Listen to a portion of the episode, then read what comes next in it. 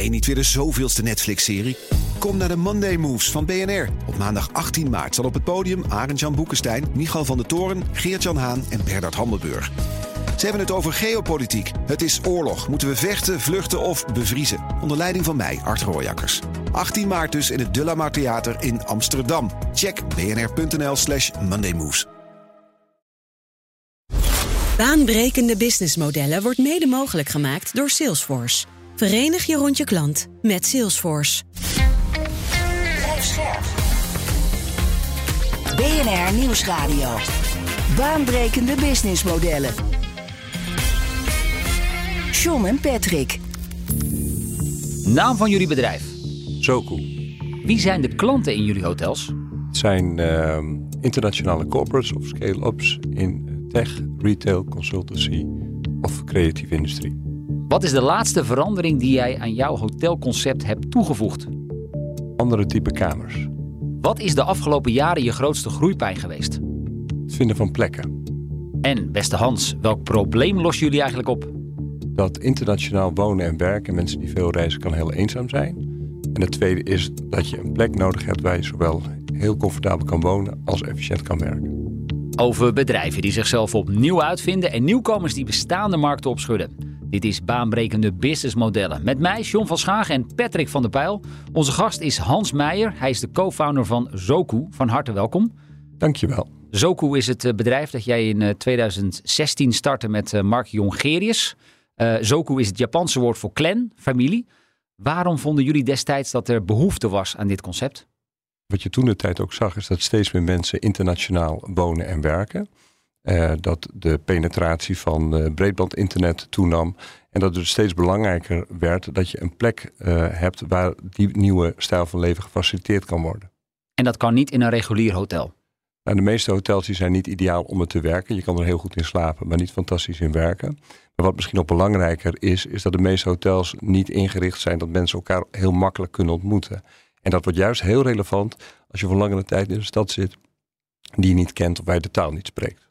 Ja, Misschien moet je dat eens uitleggen, Hans. Want uh, jij vertelde dat wel eens als je, John en ik gaan samen werken in Parijs. En dan zeg ik, kom even naar mijn kamer toe. Ja, dat is een, een beetje uh, awkward voor de meeste mensen. En dat is ook heel begrijpelijk. Dus het interessante bij Zoco is dat niet het bed midden in de ruimte staat. In tegenstelling tot 99,9% van de hotelkamers wereldwijd.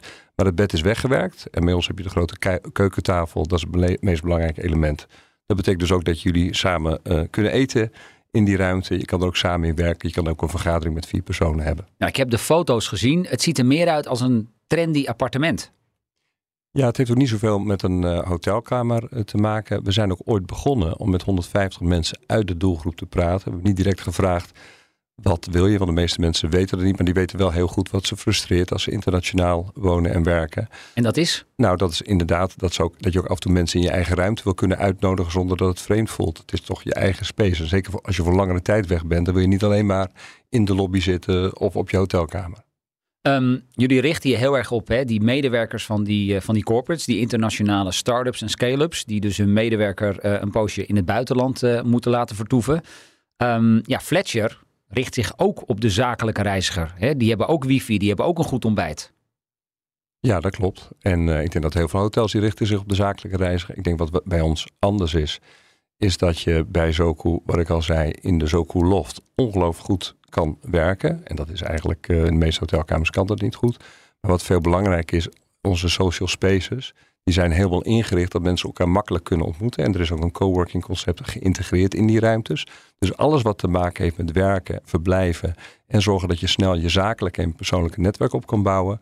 Dat is wat we doen. En dat gaat veel verder dan putting a head in a bed, wat het traditionele businessmodel is van een hotel.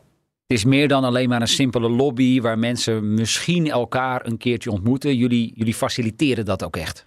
Ja, wat je ziet, ik denk als je nu naar Zoku toe gaat, uh, dan zie je uh, dat het ongelooflijk levendig is. En dat is eigenlijk gedurende de hele dag. En we kennen allemaal wel de verlaten hotellobby's, hmm. waar eigenlijk niet zo idioot veel gebeurt. En Vreselijk. Dan kan je eenzaam voelen ook. Ja. Nou, ook, ook juist dat, dat eenzame gevoel, dat is iets wat we bij Zoku uh, echt heel anders doen. Dus we hebben een community manager. En haar rol is het eigenlijk om mensen zoveel mogelijk met elkaar kennis te laten maken. Ik kan je een paar simpele voorbeelden geven. Uh, Smiddags om half vier hebben we Fika. Dat is een Zweeds ritueel waar mensen gratis koffie en gebak krijgen. Je ziet dat de mensen bij ons overdag werken, die gaan dan om die tafel heen staan. Die hebben hele leuke gesprekken met elkaar. Dat is één voorbeeld. Uh, wat we wekelijks doen is een community diner. Dus mensen die voor langere tijd bij ons verblijven, die worden gratis uitgenodigd voor de diner. En dat betekent dat je aan een tafel met ongeveer tien personen zit. Leer je al een aantal mensen kennen. Waardoor de drempel om die social spaces in te gaan veel lager wordt. En je veel makkelijker en je heel snel thuis voelt in die ruimte. Patrick, jij bent uh, wel eens bij Zoku geweest. Uh, is het echt zo wat Hans hier schetst? Is het echt zoveel anders dan een gewoon hotel met een lobby en een hotelkamer met een bed? Het is wel echt heel anders. En het is ook wel. Uh, destijds had Hans ook onderzoek gedaan. En dan zag je bijvoorbeeld dat het aantal um, eenpersoonshuishoudens vanuit expats uh, heel erg hoog is in een stad. Dan denk je, ja, leuk dat we dat weten, maar wat kan je daar dan op bedenken? Dus Hans had daar en de aantallen opgezet en dan eens gekeken, wat betekent het nou echt? Hoe jij je als expert voortbeweegt in een stad. En ik moest denken aan mijn uh, eerste vrouw, die ook heel vaak in het buitenland voor langere tijd verbleef. En er was eigenlijk niet echt een oplossing. Dus dan ging je naar appartementen, maar het werd dan niet geserviced. Die wilden voor een langere tijd blijven. Maar als ze dat wilden, dat was best wel prijzig. En dat was eigenlijk, als je helemaal daarnaar teruggaat, um, was het hoe Hans daarnaar keek. En dan is het echt heel knap dat je vanuit een ja, bestaande hotelindustrie toch met iets heel anders kunt, uh, kunt komen. Um, jullie hebben de type kamers en ook het, het concept hebben jullie van tevoren uh, zeer uitgebreid gevalideerd. Hè? Vertel eens, hoe ging dat?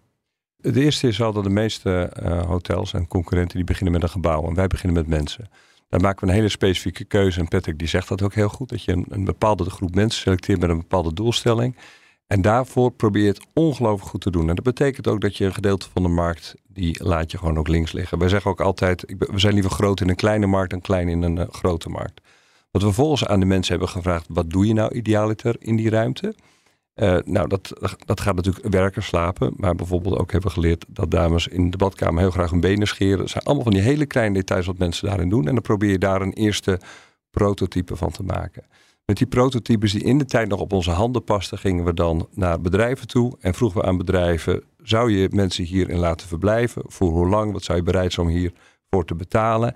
En na de uh, positieve validatie daarvan zijn we eigenlijk maquettes op een werkelijke schaal gaan bouwen. Nou, normaal in de hotellerie bouw je één prototype, wij bouwden er zes. En elk prototype is getest bij tussen de 100 en 150 mensen en twee bedrijven die de housekeeping doen. Want je moet ook zorgen dat het, uh, dat het goed gemanaged en operationeel ook werkt. Moet je je voorstellen, dus in een hele grote fabriek ga je dus gewoon dat bouwen. Terwijl het makkelijkste is om gewoon een stuk grond te pakken en te zeggen, nou, we laten dat gewoon bouwen en we kijken wel. Ja, wat dat betreft is ook, uh, kijk, proberen we ook altijd te kijken van welke industrieën kunnen we iets van leren. Nou, MVP's, dat in de hotellerie, dat kennen we dat helemaal niet. Dat je gewoon in kleine iteraties dat, uh, dat gaat doen. Nou, dat komt van Lean Startup. En we proberen die principes ook in onze eigen wereld te integreren. En uiteindelijk uh, hebben we het laatste prototype hebben we ook getest met mobile EEG-scanning en camera's. Dus kregen mensen een hersenscanner op en camera's konden emoties meten. Omdat we ook wilden experimenteren met nieuwe manieren van valideren. Maar uiteindelijk hebben we het product zo gevalideerd dat het uiteindelijk heel goed werkt. Maar de emotiescanner, wat moet ik me daarbij voorstellen? Nou, je kan, je kan uh, emoties kan je scannen. Dus je kan dus zien als mensen excited zijn of als mensen anxious zijn. Dat zijn ook die twee emoties die we bijvoorbeeld meten. En we hebben daar ook heel leuk filmmateriaal waarbij je dan kan zien van hoe mensen daar in die ruimte reageren. Maar het heeft ons ook geholpen om hele kleine dingen aan te passen in die ruimte, waardoor het nog natuurlijker voelt om je in die ruimte te bewegen. En je noemde net het voorbeeld van de vrouwen die dan hun benen willen scheren. Maar wat, um, als je dan kijkt, wat vinden jouw klanten het allerbelangrijkste aan hun verblijf bij jullie? Ik denk uiteindelijk, wat vinden mensen het allerbelangrijkste in een hotel is een goede nacht slapen. Ja, goed bed hè? Uh, niet alleen goed bed, maar goed slapen betekent een goed bed. Betekent goede, uh, maar stille ventilatie. Betekent goede verduisteringsmogelijkheden. Dus een scala aan dingen. En dat blijft het meest belangrijk in een plek. Ja, en destijds was je naar een locatie in Amsterdam op zoek. Hè? En um, ik weet nog wel, toen je daarmee bezig was, uiteindelijk werd dat een, uh, een pand aan de Wieboudstraat. Um, alleen vertel eens als je daar naartoe gaat. Want als je daar beneden staat, dan denk je, waar ga ik in hemelsnaam heen? Ja, nou, het is aan de Weesperstraat, ligt oh, het verlengde inderdaad aan de Wieboudstraat. Um, wat uh, de Weesperstraat had in, uh, ik geloof in 2011 een prijs gewonnen voor de lelijkste straat van Amsterdam. Dat is niet de meest fantastische. Dus die, dat, die moet ik hebben. Da, daar willen wij naartoe. Alleen wat, uh, wat in die, op die plek fantastisch is, is als je eigenlijk boven op het dak staat. Dus we hebben eigenlijk een upside-down hotel gemaakt, waarbij we de public spaces hebben boven op het hotel gemaakt. Ja, en Patrick zegt het eigenlijk heel mooi. Je kan spelen met verwachtingen. Dus op het moment dat je bij ons binnenkomt, uh, bij Zoek in Amsterdam, dan kom je niet in de meest fantastische ruimte beneden aan. Maar vervolgens neem je een lift naar de zesde etage. En als je dan daar uitstapt, dan kijk je over Amsterdam heen. Heb je een fantastische greenhouse met een grote daktuin waar je dan doorheen kan lopen. En dit is een van de, de, de onderdelen die heel veel gefotografeerd wordt in Amsterdam en gedeeld wordt op Instagram. Je vertelde net hoe jullie het concept hebben gevalideerd. Uh, zes verschillende prototypes. Daar is dan uiteindelijk, daar komt een concept uit. Hè? Dan heb je de kamer gevalideerd. Het eerste hotel gaat open. Hoe zorg je in die eerste maanden dan voor bekendheid? Want je doelgroep is ook nog wel redelijk breed. Ja, dat is een hele goede vraag. Want uh, de uitdaging als je een hotel uh, naar de markt brengt, is dat je doelgroep is eigenlijk wereldwijd. Nou, we hadden in de tijd een budget van 15.000 euro per. Dat is niet heel ja, veel. Dat is wisselgeld. Dat is wisselgeld. Uh, maar die een, uh, wat we daarmee gedaan hebben, is dat we eigenlijk een. Um, we hebben een filmpje gemaakt rondom the end of the hotel room as we know it. En eigenlijk het hele idee daarvan was eigenlijk ook heel simpel. Niet het bed midden in de ruimte, maar iets anders en het bed wegwerken. En vervolgens zijn wij een, hebben daar een, een, persbericht omheen gepakt. En dat filmpje, dat is eigenlijk na een paar dagen is het opgepakt door Reddit. En toen werd het opeens een stuk groter. En toen werden we uitgenodigd voor de Radical Innovation Award in New York. Die wonnen we. En vervolgens is het eigenlijk het hele treintje gaan lopen. Dus eigenlijk wat we geleerd hebben, daar, als, je, als je een goed verhaal hebt. En in deze tijd van internet kan je met relatief weinig geld kan je heel veel bekendheid uh, krijgen. Maar Hans was ook een beetje een downside. Want ik kan me nog herinneren dat naar aanleiding daarvan ook anderen dachten: hey, dat concept snap ik ook. Dus je zag best wel kopieën of dingen voorbij komen. Wat heeft dat met je gedaan? Uh, nou, daar kan je op twee manieren naar kijken. Er is één eh, hotel in China bijvoorbeeld. Nou, als je naar de kamer is, identiek onze kamer. Je kan op twee manieren kijken. Je kan zeggen van, nou, ik vind het heel vervelend. Je kan zeggen, het is ook een compliment. Dat blijkbaar mensen zeggen, dit zit heel goed in elkaar. Daarbij zeg ik ook altijd, je kan een product wel kopiëren, maar dat is nog niet de ziel. En nog niet de ziel van een merk. En bij Zoku gaat het veel meer dan alleen die loft. Het is vaak wat mensen op de social spaces zeggen, is dat ze het heel moeilijk vinden om te omschrijven. Maar het gaat ja, je krijgt dat soort woorden als vibe of de sfeer. Uh, dat zijn heel belangrijke onderdelen. Die zijn niet zo makkelijk te kopiëren. Dat is ook heel erg cultuur en mensen gerelateerd.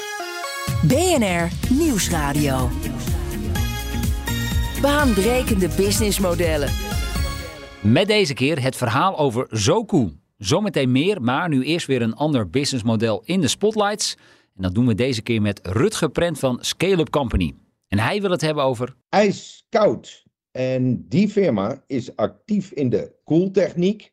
Uh, rijden langs alle uh, kroegen, bij wijze van spreken, van Nederland om daar rode leidingen goed uh, en koel en schoon te houden. Maar daarnaast zijn ze ook actief in de medische sector, in de koelsystemen van academische ziekenhuizen en alles wat daar tussenin zit. En een van de grote uitdagingen waar zij mee zitten is een tekort aan kundig personeel. Nu hebben ze weliswaar een eigen academy, maar ze tackelen dit probleem ook nog op een andere manier. En dat is. Op basis van data eigenlijk kunnen voorspellen wanneer een apparaat bepaalde uh, onderhoud nodig heeft. Of bepaalde uh, systemen aangepakt moeten worden. Of dat er een ventieltje voordat het kapot gaat hersteld of vervangen moet worden. En waarom is dat interessant? Is omdat je daardoor natuurlijk uh, sowieso uptime hebt van je systemen. Dus dat is fantastisch voor de klant.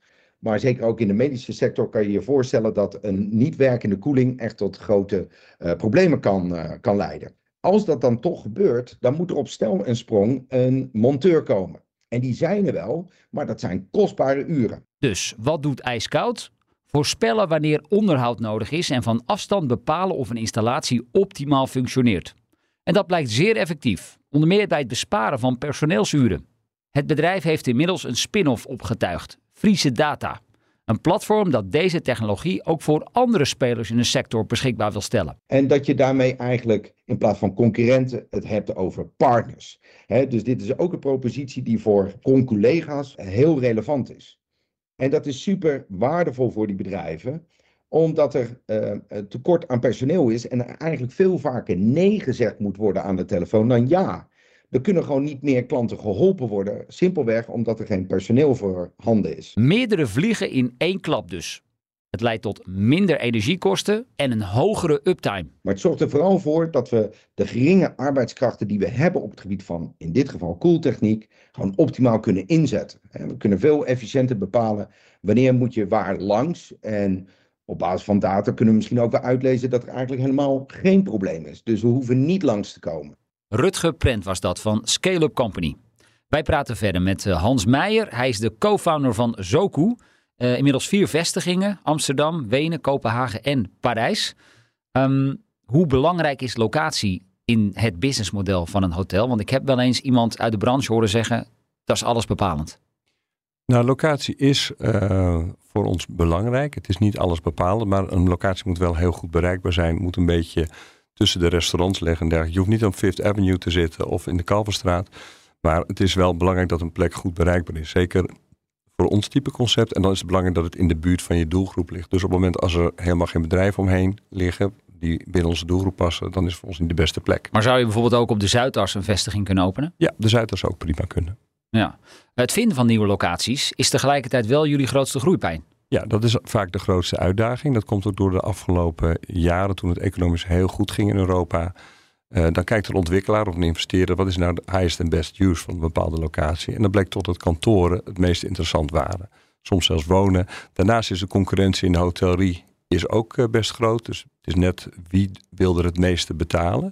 Nou, dat betekent dat op het moment dat er veel andere partijen op de markt zijn, dat je daarmee concurreert. Dus dat was eigenlijk nog niet zo makkelijk. Um, en ja, wat, je dwingt je ook om je concept eigenlijk continu aan te passen en te verbeteren. Om te zorgen dat je ook concurrerend blijft. Niet alleen voor je eindklant. Want we hebben een ongelooflijk goed product wat ook uh, omarmd is door de doelgroep. En ook in die vier steden heeft zich dat inmiddels bewezen. Maar je moet ook heel aantrekkelijk zijn voor investeerders en vastgoedontwikkelaars. Want Hans, ik merk dat in die hele reis wat ik uh, van afstand heb kunnen volgen, dat je altijd heel geduldig was. Dus vanaf de eerste workshop zei je nou, drie tot vijf jaar, reken dat maar. En ik kan me ook nog herinneren dat jij een locatie hebt bekeken in Amsterdam-Zuid. En dat je zegt, nou, nee, dat past niet. Nee, we, zijn wel ook in het begin, uh, ben je ook een merk aan het bouwen. Dat betekent dat je best heel streng bent uh, met welke plekken wel en welke plekken niet. Dat kan je iets meer loslaten op het moment als je je product inmiddels bewezen hebt en mensen je kennen. Waardoor mensen ook bereid zijn om één of twee kilometer extra voor je te reizen of vijf minuten langer in de metro te zitten. Uh, maar we zijn, nu wel een, we zijn nu wel verder. En dat betekent ook dat we in vier Europese hoofdsteden het concept inmiddels bewezen hebben. Als je gaat kijken naar de grotere trends, zowel op het gebied van de hotellerie als het gebied van werk en kantoren, passen we daar heel goed in. Dus strategisch staat ze ook heel goed gepositioneerd om te gaan groeien. En als je um, onder de motorkap kijkt, financieel, en je gaat een hotel beginnen, waar moet je dan rekening mee houden? Want je hebt een stuk uh, nou ja, voorbereiding, maar ook zeg maar een stuk vastgoed en dan een exploitatie. Hoe kan je wat, wat, wat inzicht geven voor luisteraars? Nou, het nadeel van een, uh, een hotelketen beginnen is dat het super kapitaalintensief is. Je kan niet zeggen ik begin met één kamer en daarna ga ik het, uit, ga ik het uitbreiden drie of vier. Het is niet zo dat je 100.000 euro ophaalt, dan heb je seed money en dan kom je, kan je een tijdje mee vooruit tot een MVP. Dit is meteen een soort alles of niets spel. Dus op het moment als je de keuze maakt, we gaan een hotel bouwen, we gaan investeren, dan gaat het vaak om ook miljoenen. En dat betekent dat je ja, een onbewezen concept, nieuw concept. Uh, dat kost altijd wat meer tijd om daar de financiering ook voor, uh, voor, voor rond te krijgen. Maar uiteindelijk ja, moet je bereid zijn om die, die stappen te nemen. En een hotel, het hangt een beetje vanaf in welke stad je zit. Je ziet bijvoorbeeld in Amsterdam is de hotelmarkt heel sterk. Heeft ook te maken met dat Amsterdam niet meer hotels erbij wil hebben. Dus met heel sterk bedoel je goede bezetting, goede marges? Goede bezetting, goede kamerprijzen, goede marges. Dat laatste is een beetje afhankelijk ook van de huur die je, die je betaalt. Maar in de algemene zin is Amsterdam gewoon een hele sterke markt. Maar kun je ons wat cijfers geven? Wat, wat is dan een goede marge in, uh, in het hotelwezen? Nou, de marge die hangt helemaal af van waar je precies uh, zit. In sommige steden is het 10%, in andere steden kan het 35% zijn. Maakt dat ook dat je dan inderdaad niet in Eindhoven per se gaat zitten? Ja, het heeft deels met Eindhoven heeft het inderdaad te maken. Uh, hoewel Eindhoven helemaal geen slechte stad is. Maar de kamerprijzen liggen daar wel lager. Maar de personeelskosten, dat is een heel goed punt wat je zegt. Ja, die liggen hetzelfde als in Amsterdam. De bouwkosten liggen ook hetzelfde als in Amsterdam. Dus dat betekent dat je grondprijs misschien wat, wat lager is. En daardoor is je huur iets, uh, iets minder. Maar je kijkt wel naar dat soort factoren. Van waar kan je nou een gezond, uh, gezonde exploitatie kan je realiseren. En, en kun je ook aangeven hoe lang blijven jullie gasten gemiddeld? Ja, dat verschilt een beetje per, uh, per hotel. In Amsterdam hebben we een uh, vrij stabiele basis van longstay hebben opgebouwd. En daar, ik denk dat mensen daar zes, zeven nachten gemiddeld blijven. Dat is best lang. In de meeste hotels blijven mensen 1,3 nacht, misschien 1,5 eh, nacht. Dus dat is substantieel langer. In de steden waar we net geland zijn, of relatief kort geland zijn, daar is die gemiddelde verblijfsduur iets korter, maar dat wordt langzaam wordt dat opgebouwd. En als je nog even terug naar je businessmodel is, dan eigenlijk heb je dan een investeerder die je nodig hebt. Je hebt een uh, vastgoed of een aanneem- of ontwikkelbedrijf nodig. En daarnaast moet je de exploitatie gaan doen. Ja. Hoe hebben jullie dat, dat gedaan? Dat betekent in, uh, we hebben hier in, uh, bijvoorbeeld in Amsterdam, dat is een bestaand kantoorpand. Dat hebben we geconverteerd tot een uh, zoku. Dan werk je samen met de pandeigenaar. Die doet een deel van de verbouwing en ook de investering.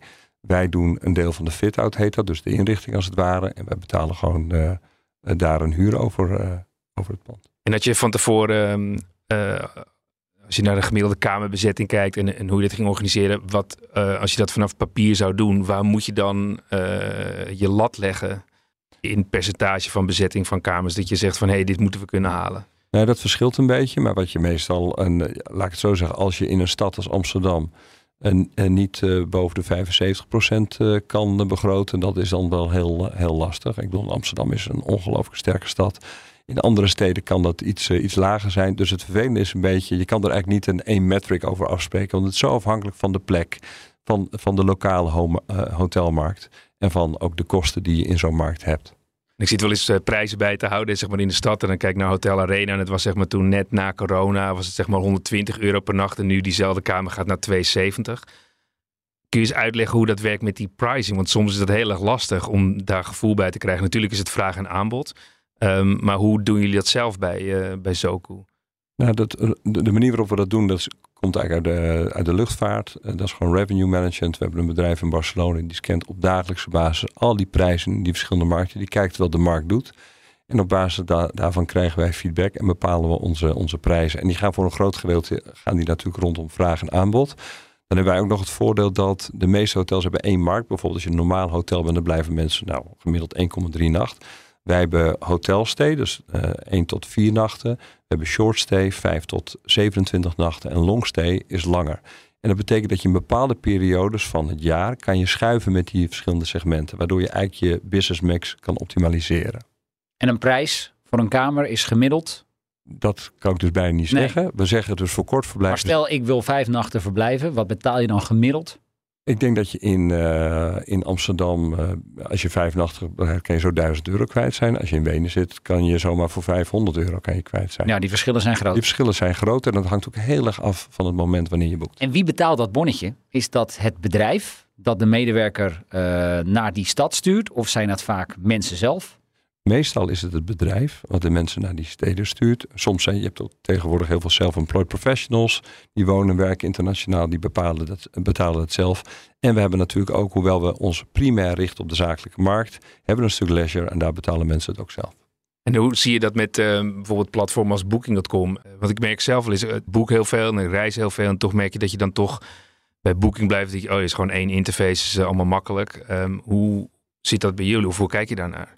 Nou, je kijkt er natuurlijk aan, want je kijkt eigenlijk naar je cost of acquisition van een kamer. Dus hoeveel kost het nou specifiek om een kamer te verkopen? Je kan bijvoorbeeld zeggen dat longstay heb je een lagere rate dan bijvoorbeeld die je op Booking vindt.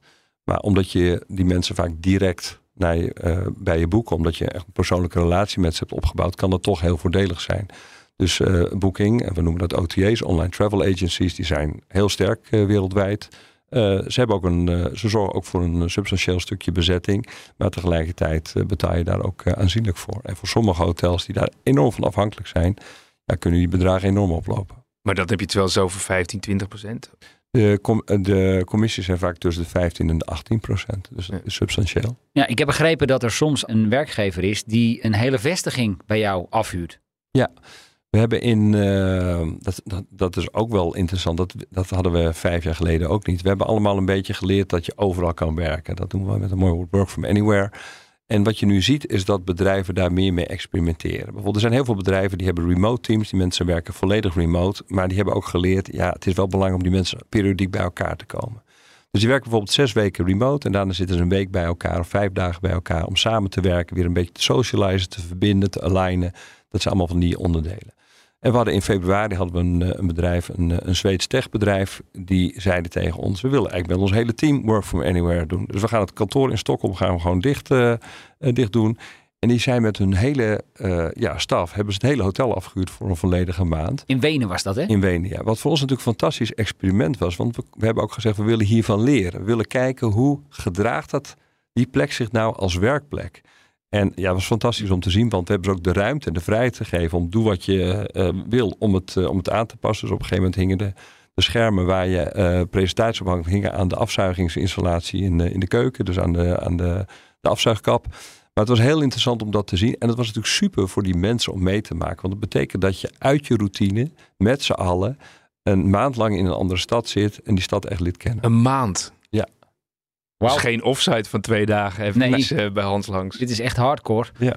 Um, dit heeft zich nu bewezen. Dit heb je nu in vier verschillende steden. Je zegt locaties vinden is lastig. Even uh, een soort experimentje met je doen.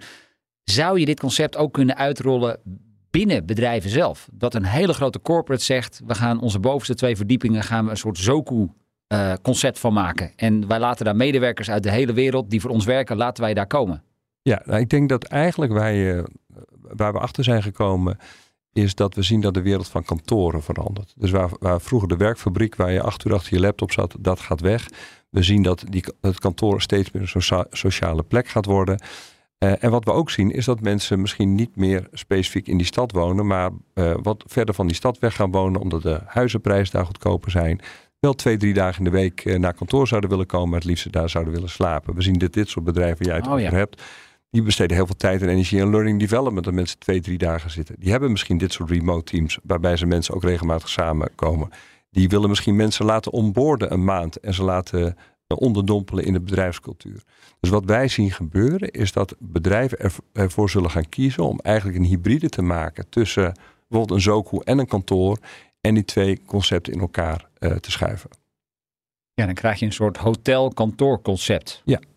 Je ziet ook hoe moeilijk het is om bij de echt grote corporates mensen weer naar kantoor te krijgen. Dus bijvoorbeeld bij een uh, ING hebben ze vrijdag het kantoor dicht. Uh, sprak laatst iemand bij Volkswagen in München. Die zei ja, dan dwingen iedereen naar kantoor te komen. Zitten ze achter schermen met elkaar te praten op kantoor. Dus het is buitengewoon lastig. Dus het zou inderdaad helemaal niet zo gek zijn. Ja, dus het zou ook niet alleen voor internationale medewerkers iets kunnen zijn, maar ook voor mensen die bijvoorbeeld, wat je schetst, hè, in Groningen wonen en dan drie dagen of twee dagen in de week naar Amsterdam komen. Dan niet in een apart hotel hoeven te zitten, maar dat gewoon bij het bedrijf kunnen doen. En dat zien ze dan als een soort tweede huis slash werkplek. Ja, en als je dan nog even verder denkt, dan wordt het nog een stuk interessanter. Want uh, voor corona werden kantoren ongeveer 60% van de tijd gebruikt. Maar dat werd gemeten gedurende 40 uur in de week.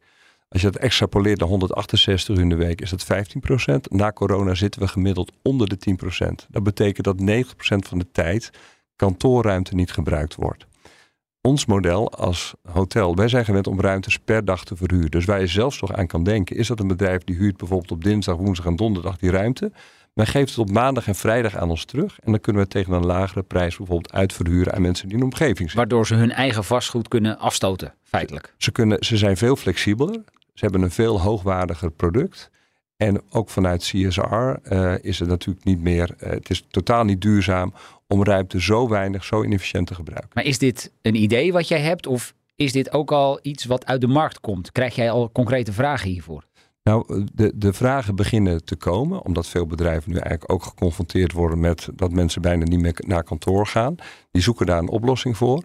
Uh, dus het probleem is duidelijk en wij proberen dus aan die oplossing uh, te gaan werken. En sinds september zijn we dit gaan valideren. Dus we zijn naar uh, Silicon Valley geweest, hebben daar een hele delegatie van Google gesproken, een groot aantal bedrijven hier in, in Nederland en West-Europa ook. En we zijn dit concept nu eigenlijk verder aan het uitwerken, dat je die twee businessmodellen in elkaar schuift. En we noemen dat de Social Destination for Hybrid Work. we hebben wel een keer aan een experiment gewerkt. Want Hans heeft toen geholpen bij ons op kantoor om na te denken over hoe dat uh, ingericht zou kunnen worden. En dan zaten we als bij Hans met trainingen. En toen zei hij ook als van nee, heb je, die, uh, je hebt wat grotere kamers, je hebt uh, verschillende werkplekken. zou je het niet op die manier kunnen doen. Maar dat was toen nog een stapje te ver. Maar als ik nu opnieuw zou moeten beginnen, is het echt geen gekke gedachte. Nee. Patrick, waarom is dit wat jou betreft een baanbrekend businessmodel? Ja, ik denk één, je hebt ook een baanbrekend ondernemer nodig. Dus Hans is eigenlijk wel een beetje de Michiel Muller in de hospitality wereld. Zo, Hans. Nou. Dat is een heel mooi compliment. Nee, maar Hans heeft, eh, is begonnen destijds bij Citizen M. En dat is ook een hotelconcept die die wereld echt op zijn kop heeft gezet. Ehm, en het is echt heel moeilijk om in zo'n bestaande wereld op een andere manier naar dezelfde ruimte te kijken. En dus die prijzen zijn ook terecht gewonnen, omdat er gewoon geen bed meer in staat. En als ik wel eens internationaal op reis ben en ik laat het een keer los, dan begint iedereen daarover hoe knap dat is. En ik denk dat je, ehm, als je het hebt over baanbrekend, dan zie je uiteindelijk dat je toch uh, voor een bepaald klantsegment kiest, maar niet dan weer hetzelfde oefening doet. Maar ook um, de catering op een andere manier uh, inricht, uh, nadenkt over een community. En dan kun je wel echt zeggen dat wat Hans gemaakt heeft, dat was er echt niet. En wat ik heel moeilijk vond, zeg maar, omdat vanaf het begin, ik kan me nog herinneren, echt heel veel jaar geleden in een workshop in een hotel. Daar waren we in Bergen post-its aan het plakken. Hans had het helemaal voor ogen hoe dat eruit ging komen te zien. En dan denk je, hoe dan? Dus ik denk dat baanbrekend is echt wel dat je um, een ruimte kan inrichten die echt volledig anders is dan alles wat je ervoor hebt gezien. Een community kunt uh, bouwen en organiseren. En dat je ook met zo'n enorme investering ook investeerders achter je kunt krijgen die vertrouwen hebben dat je dat gaat realiseren. Hans Meijer van uh, Zoku. Ik uh, dank jou voor je komst naar de studio. En uh, veel succes met de uitrol van de volgende hotels die nog wellicht gaan komen. John, ik denk dat we toch een keertje samen daar moeten overnachten en een uitzending daar. Uitzendingje maken? Ja, dat gebeurt vaker. Zullen we dat doen? Ja, Oké, okay, nou, hartstikke dat leuk. hebben we bij deze afgesproken. Goed.